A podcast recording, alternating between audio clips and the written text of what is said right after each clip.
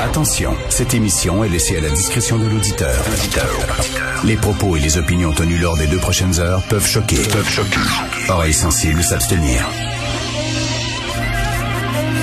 Richard Martineau. Martino. Un animateur pas comme les autres. Richard Martineau. Cube Radio. Bon mercredi tout le monde. Alors, hey, vous savez, ce soir, euh, sur les réseaux américains, c'est le débat des vice-présidents. Hein? Donc, c'est le coulistier de Donald Trump, euh, Mike Pence, qui va être là contre Kamala Harris, coulistière de Joe Biden. D'ailleurs, parlant de Kamala Harris, vous savez qu'elle a vécu à Montréal entre l'âge de 12 ans et l'âge de 17 ans. Elle a vécu 5 ans à Montréal pendant les années du référendum de 1980. Elle a tout vu ça. Et là, il y a un autre de Winnipeg, un auteur de BD qui a fait une BD sur le passage, le séjour de Kamala Harris à Montréal. Et ça fait la première page de, de Gazette de Montreal The Gazette. Alors, euh, c'est une BD euh, bilingue en français et en anglais. Alors là, on voit la petite Kamala Harris euh, qui, il y a des gens qui disent, il fait fret, attache ta tuque, niaise-moi pas, lâche pas la patate, ben voyons donc, ça se peut-tu? Et là, c'est écrit, je devais apprendre une nouvelle langue quand elle était à Montréal. Puis après ça, elle dit, je sonnais comme un canard. Elle parlait mal. Elle trouvait ça difficile de parler français. Et là, elle est dans la cour d'école. Euh, et là, les gens, il y, a des, il y a trois enfants qui rient d'elle. Il la pointe puis dit, c'était difficile de trouver ma place parce que, tu on est tellement intolérants à Montréal, là, nous autres, là, tu. Une petite fille anglophone noire, c'est certain qu'on la pointe du doigt, puis on l'écœure, puis tout ça, puis c'est très difficile. Et là, dans les bras de sa maman, et là, il y a des cœurs partout, c'est écrit, mais ma maman me comprenait et me soutenait. Donc, c'était très difficile pour Kamala Harris d'être à Montréal son séjour parce que, bon, c'était pendant le référendum, mais ça se termine la BD où tu as, son propriétaire, le propriétaire où elle demeurait, qui dit on a gagné, le Québec reste dans le Canada, yeah! Et ça finit comme ça. c'est super, hein? c'est son passage à Montréal. C'était dur. On lui a demandé d'apprendre le français, puis on riait d'elle à la cour d'école, puis tout ça. Heureusement qu'elle a quitté Montréal pour s'en aller aux États-Unis. C'est tellement épouvantable ici. Je veux vous... Il aime tellement ça, de Gazette, m'en dire ça des, Québécois. Des fois, je me demande, si c'est si difficile que ça, si on est si raciste et si intolérant, qu'est-ce que vous faites ici? Qu'est-ce que vous faites ici? Moi, si j'étais dans une province, mettons, je sais pas, si je vivais là, en Saskatchewan, puis j'arrêterais pas de dire c'est épouvantable, mais Saskatchewan, c'est une gang de racistes, puis ils ont des lois épouvantables, puis ça. Maintenant, je resterais pas là. Je sacrerais mon camp. En c'est moi. Donc, il y a un livre qui vient de sortir d'un essayiste euh, britannique, David Goodhart. Ça s'intitule, c'était traduit en français, c'est disponible en France, ça va l'être, j'imagine, bientôt ici, on va pouvoir le retrouver sur nos rayons. La tête, la main et le cœur.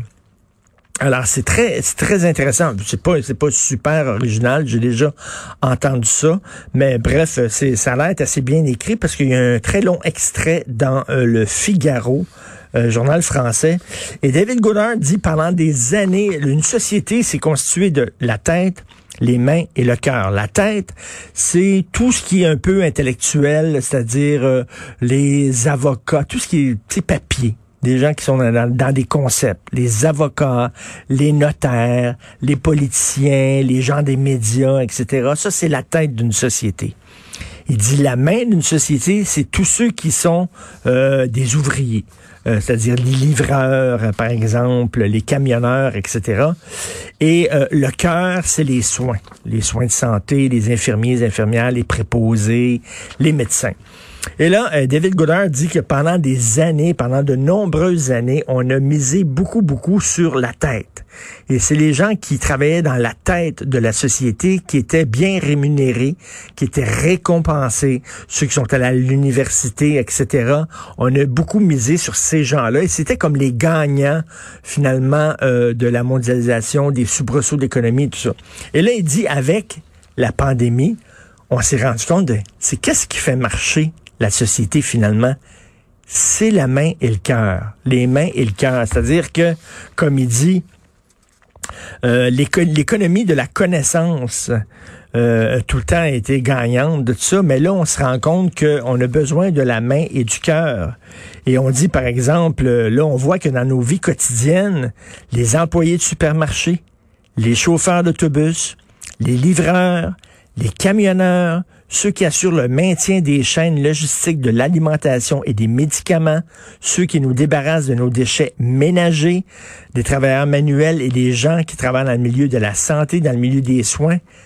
C'est important en tabarnouche. Et ces gens-là, c'est peut-être, ils ont peut-être un rôle qui est bien plus important que le rôle de, des gestionnaires et de, du travail un peu, euh, ce qu'il lui, la méritocratie cognitive, l'économie de la connaissance.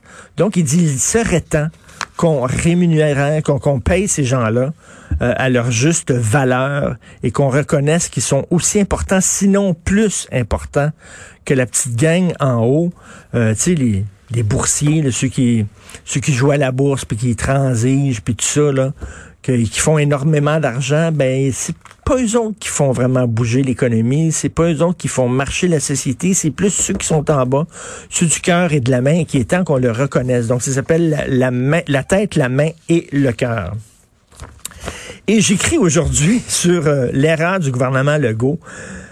Je dis, le gouvernement Legault nous a fait confiance. Le gouvernement Legault s'en est remis à la bonne volonté des gens. Hein, il a dit, on va slacker un peu, on va leur donner un break. Là. Il y a eu une première vague, c'était difficile, un premier confinement, on va ouvrir la porte un petit peu. Mais là, j'ai dit, c'est une erreur, parce que ils ont dit, les gens vont pouvoir être responsables et agir de façon responsable. Ils se sont dit, regarde, les gens sont tannés de la COVID, on va leur donner un petit break. Et c'est certain qu'ils vont, ils vont se comporter de façon responsable parce que ils veulent pas que la pandémie persiste. Non, c'est pas vrai. Donc, ils vont, ben non. Ben non.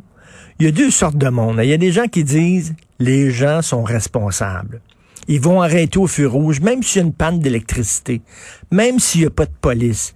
Les gens vont arrêter au feu rouge parce que c'est la bonne chose à faire. Il y a des gens qui pensent ça, puis il y a des gens et moi je fais partie de la deuxième catégorie, qui dit non, ça prend des policiers, ça prend des contraventions, il faut obliger les gens à respecter les, règles, parce que si tu les obliges pas, ils respecteront pas. En 1977, à New York, il y a eu deux jours, une grosse, grosse panne d'électricité. Moi, je me souviens de ça, j'avais 16 ans. Pendant le 13 et 14 juillet 1977, la ville de New York s'est transformée en jungle. Je vous le dis, là. Soudainement, il y avait plus d'alarme de feu, il y avait plus, euh, de, il y avait plus de, de, de, de, feu rouge, il y avait plus rien. Euh, les policiers étaient débordés, il y avait eu du pillage, il y avait eu des vols, il y avait eu des incendies, des émeutes, c'était le foutu bordel. Pourquoi? Parce que justement, il n'y avait pas un service policier, il n'y avait pas des alarmes de feu, il n'y avait pas, bon... Et ça a été le bordel. Mais seulement deux jours. Imaginez si ça aurait duré une semaine.